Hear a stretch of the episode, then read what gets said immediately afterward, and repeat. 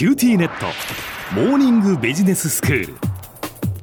今日の講師は九州大学ビジネススクールで産学連携マネジメントがご専門の高田仁先生です。よろしくお願いします。はいよろしくお願いしますえー、前回から先生教えていただいているのが、まあ、文部科学省のその次世代アントレプレナー育成事業、まあ、通称 EDGE-NEXT というその事業が5年間のその最終年度をまあ終えてでその活動がどうだったのかっていうそのシンポジウムが先日行われたということでそのお話をしていただいています、はい、まあ、5年間の成果というのが本当にこう出ているんじゃないかなといろんなこう大学でまあ広がりを見せているというお話でしたよね。ですね、えー、はい、そうでした。あの受講者数もね、当初の想定していた数よりもずいぶん多い受講者が集まって、はい、裾野が広がってるなっていう感じがしますよね。えー、で一方で、パネルディスカッションやってみて、各大学、こんなにできましたっていう自慢話もういいよと。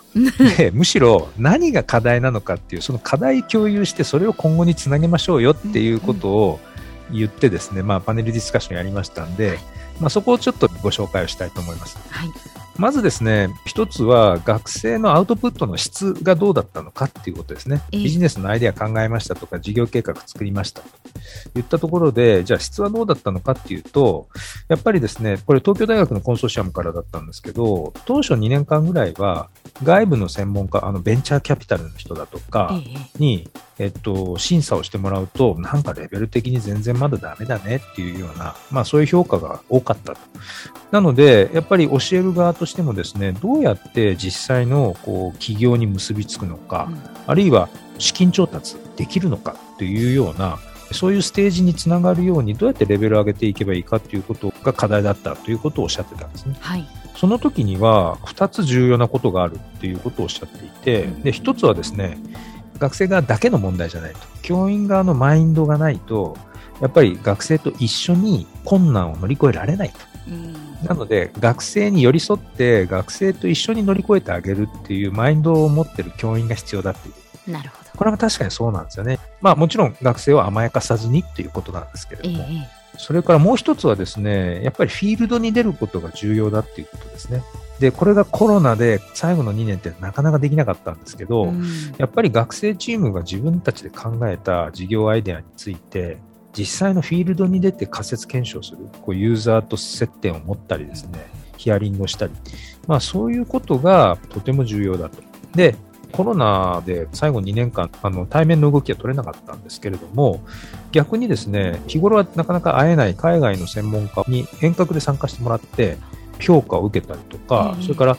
海外の提携している大学との間で学生同士のアウトプットを発表して評価し合うような海外との交流っていうのが活発に行えたっていうのはむしろ良かったことじゃないかなっていうふうに評価されてましたね。なるほど。だからマイナスの面だけではないっていうことですね。そうですね。えー、あの確かに実現したっていうのは意味があると思います。うんそれからですね、次に重要なのは、いわゆるディープテックって言われるような、えー、あの、基礎科学に基づいたようなスタートアップですね。あの例えば、量子コンピューターとか AI とか、先進のバイオテクノロジーだとかですね。まあ、そういうこう、テクノロジー、科学技術に基づくディープテック系のスタートアップって呼ばれるような、えっと、そういうことを各大学もともですね、一生懸命やりたいわけですね。ええ、ただ、そういった大学の研究活動と密接に関係するようなスタートアップを起こしていこうとする場合、その教育の対象ってですね、やっぱり、えっと、学部生じゃなくて大学院生になるんですよ。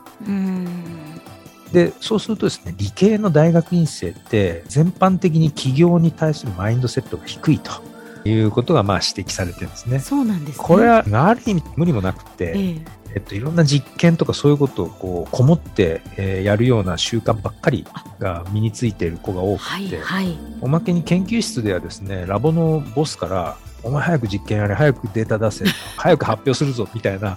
うすごいプレッシャーでその自分のじゃあ研究成果をどうやってビジネスするかっていうところまでなかなかみんな意識が向いてないと。これは否めないなというふうに思います。うんうんはい、なので、まあ、これに対しては、学生側に、とはいえ、えっと、アントレ教育に関わってほしい、そこにコミットしてほしいということで、単位を出しましょうとか、それからあのサーティフィケートですね、修了証を出しましょうとか、まあ、そういう工夫をするっていうのが一つあのあり得るよねっていうことと、もう一つはですね、その大学院生でめちゃくちゃ忙しくなる前の学部時代から、うん、アントレプレナーのマインドセットっていうのはやっぱり作っとかないとダメだねと、はいはい。えー、いうことはですね、やっぱり共通の課題として確認されました。うん、だけど重要なこととしては、あの研究成果を社会実装するようなアントレ教育をやっていく場合ですね、純粋基礎研究の方が大好きな大学院生っていうのは、なかなかそういうアントレプレナーシップ教育に向かないんですね。意識が向いていかないですね。だけど、その基礎研究の本質的な意義とか価値、それが3年や5年で世の中の役に立つなんて絶対なくて、それは10年だったり20年だったり、時に30年ぐらい経って、実は思わぬところで世の中の役に立ったり、人類の幸福につながったりってことがあるわけですよ。はいで、そういう意義、自分が取り組む基礎研究の意義がどういうところにあるのかっていうのを理解させる上で、うん、実はアントレプレナーシップ教育っていうのはとても大事なんじゃないかっていうような、そういう、まあ、指摘もありましたね。これは僕も最もだというふうに思います。ええ、で、まあ、やっぱりこういう教育ってですね、学生が何をやりたいのか、そういうことに寄り添う教育者である、あるいは教育プログラムであるっていうことが、まあ、何よりも重要だよということが、あの、最後、全員で確認できたっていうのはとても良かったかなというふうに思います。それと最後に、やっぱりこういうアントレプレナー育成の教育を担う専門のこう専任の教員のポストっていうのが大学で確保がすごく難しいんですね。そこはもう本当に大きな問題で、でやっぱりそういう専任で教えることができる人を全国にどうやって増やしていくかっていうのが、やっぱり今後の非常に大きな課題だということがまたこれも共通で確認されたということです。では先生、今日のまとめをお願いします。はい、えー、アントレプレナー人材の育成を着実に進めるためには、学生に、まあ、早い段階からマインドセットをこう形成するということをやらなきゃいけない。まあ、それに加えて、やっぱそういった教育を担う専任教員のポストを大学の中にいかに確保するかっていうのが、とても鍵になるわけですね。で、こういった専任教員の横のつながりができて、で教育手法とかノウハウを相互に学び合うような環境づくりっていうのが今後に向けてとても重要だということです。今日の講師は九州大学ビジネススクールで産学連携マネジメントがご専門の高田恵先生でしたどうもありがとうございましたはい。ありがとうございました。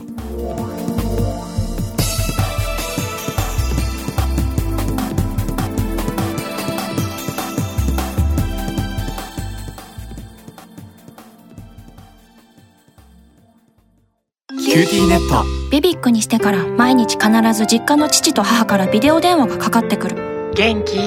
で毎日だからそう変わんないよ。痩せたか？で毎日だからそんなに変わってないって子離れしてくれ。暖かさとつながっている。九州のネットは BBIQ。